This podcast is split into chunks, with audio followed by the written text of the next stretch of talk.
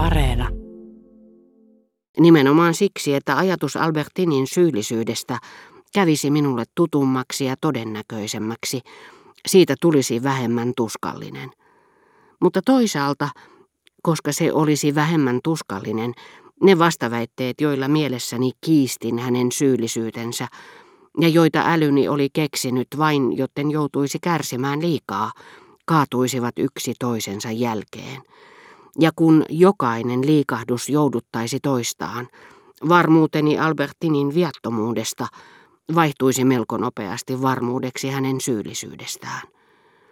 Minun oli elettävä sen ajatuksen kanssa, että Albertin oli kuollut ja että hän oli sortunut erheisiin, koska vain siten tottuisin näihin ajatuksiin, toisin sanoen voisin unohtaa ne ja lopulta unohtaa Albertininkin. Niin pitkällä en vielä ollut. Toisinaan muistini, jonka jokin älyllinen virike oli esimerkiksi lukiessani terävöittänyt, uudisti suruni. Toisinaan taas päinvastoin suruni, jonka oli herättänyt esimerkiksi ukon ilman tuoma ahdistus, nosti jonkin rakkautemme muiston ylemmäs, lähemmäs valoa. Rakkauteni kuolleeseen Albertiniin saattoi yhtäkkiä elpyä muiden uteliaisuuden aiheiden täyttämän välinpitämättömyysvaiheen jälkeen, niin kuin se oli elpynyt sen pitkän Balbekissa evätystä suudelmasta alkaneen vaiheen jälkeen, kun olin taas alkanut tavata häntä useammin, oltuani välillä paljon kiinnostuneempi Germantin herttuattaresta, Andreesta, neiti Döster-Mariasta. Vieläpä nytkin muut vaihtelevat kiinnostuksen kohteet saattoivat saada aikaan välirikon, tällä kertaa kuolleen kanssa, jolloin suhtauduin häneen välinpitämättömämmin. Ja kaikki tämä siitä samasta syystä, että minun silmissäni Albertin oli elävä. Myöhemminkin, kun rakastin häntä vähemmän, se pysyi minussa sittenkin yhtenä noista haluista, joihin nopeasti väsyy, mutta jotka elpyvät, jos niiden antaa levätä jonkin aikaa. Liehittelin yhtä elävää naista, liehittelin toista, sitten palasin taas kuolleeseeni.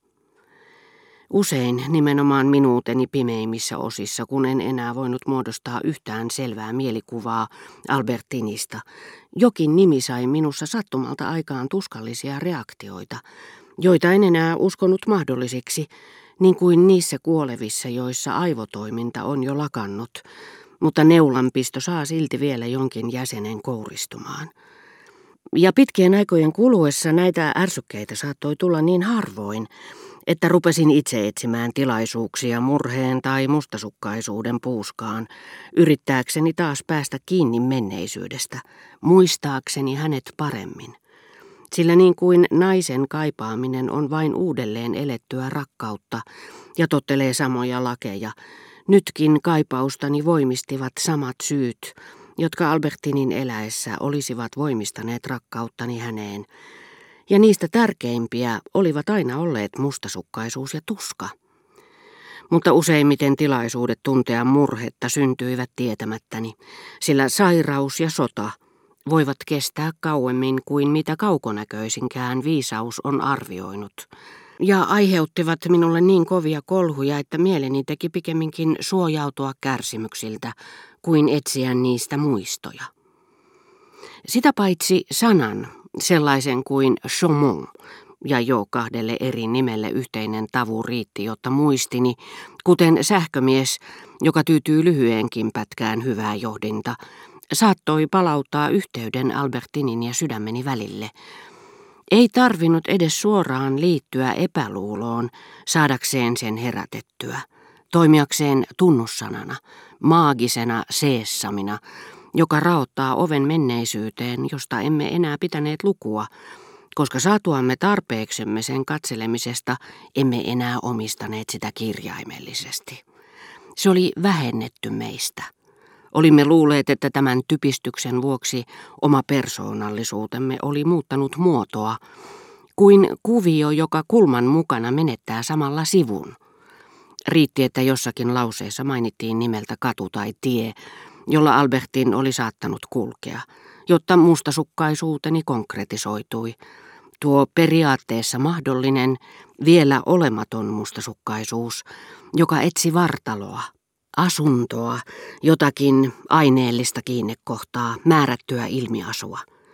Usein nukkuessani nämä unen kertaukset, dakaappot, käänsivät yhdellä kertaa useita muistin sivuja, useita almanakan lehtiä, ja palauttivat, taannuttivat minut tuskallisen, mutta etäisen tunteen valtaan, joka oli jo kauan sitten luovuttanut paikkansa toisille, mutta tuli nyt takaisin. Yleensä sitä saatteli kokonainen lavastus, taitamaton mutta tehokas, joka harhautti minut tuomalla silmieni eteen ja korvieni kuultavaksi sellaista, minkä siitä pitäen yhdistäisin tuohon yöhön. Eikö muuten olekin niin, että rakkaustarinan ja sen unohdusta vastaan käymien taisteluiden historiassa unella on jopa suurempi osa kuin valvettilalla? Unella, joka ei pidä lukua ajan pikkutarkoista jaotteluista, vaan poistaa ylimenokaudet. Tuo esiin jyrkät vastakohdat, tuhoaa hetkessä päivän aikana kärsivällisesti kudotun lohdutustyön ja pitää huolta, että tapaamme yöllä naisen, jonka olisimme lopulta unohtaneet, jos vain emme olisi nähneet häntä enää. Sillä sanottakoon mitä tahansa, unessa meistä saattaa mainiosti vaikuttaa siltä, että se mitä tapahtuu on totta. Se olisi mahdotonta vain, jos näkisimme tapahtumat valvettilan kokemuksesta käsin. Ja juuri se kokemus on meiltä sillä hetkellä piilossa. Sen vuoksi tuo epätodennäköinen elämä näyttää meistä todelta. Silloin tällöin vika sisäisessä valaistuksessa sai näytelmän epäonnistumaan. Hyvin lavastetut muistoni loivat harhakuvan elämästä. Uskoin tosiaankin sopineeni tapaamisen Albertinin kanssa. Uskoin kohtaavani hänet taas mutta silloin tunsin, etten kyennyt kävelemään hänen luokseen, lausumaan ääneen sanoja, jotka halusin sanoa hänelle, sytyttämään sammunutta kynttilää, jotta näkisin hänet. Tämä kykenemättömyys oli unessani yksinkertaisesti nukkuvan ihmisen liikkumattomuutta, mykkyyttä ja sokeutta, samoin kuin taikalyhdyn epäonnistuneessa heijastuksessa saattaa yhtäkkiä nähdä suuren asiaan kuulumattoman varjon, joka peittää näkyvistä henkilöhahmot ja joka on lyhdyn tai sen käyttäjän oma varjo. Joskus toiste Albertin esiintyi unessani ja tahtoi uudestaan jättää minut, ilman että hänen päätöksensä lainkaan liikutti minua. Muistini oli näet pystynyt johdattamaan uneni pimeyteen varoittavan säteen, ja se mikä Albertinin olemuksessa vei kaiken merkityksen hänen tulevilta teoiltaan, lähdöltä josta hän puhui, se oli tietoisuuteni hänen kuolemastaan. Mutta usein ja selkeämpänäkin tämä muisto Albertinin kuolemasta sopeutui sitä tuhoamatta tunteeseen, että hän oli elossa. Keskustelin hänen kanssaan ja puhuessani isoäitini tuli ja meni huoneen perällä. Osa hänen leuastaan oli hajonnut tomuksi kuin lohkeillut marmori, mutta minusta siinä ei ollut mitään ihmeellistä.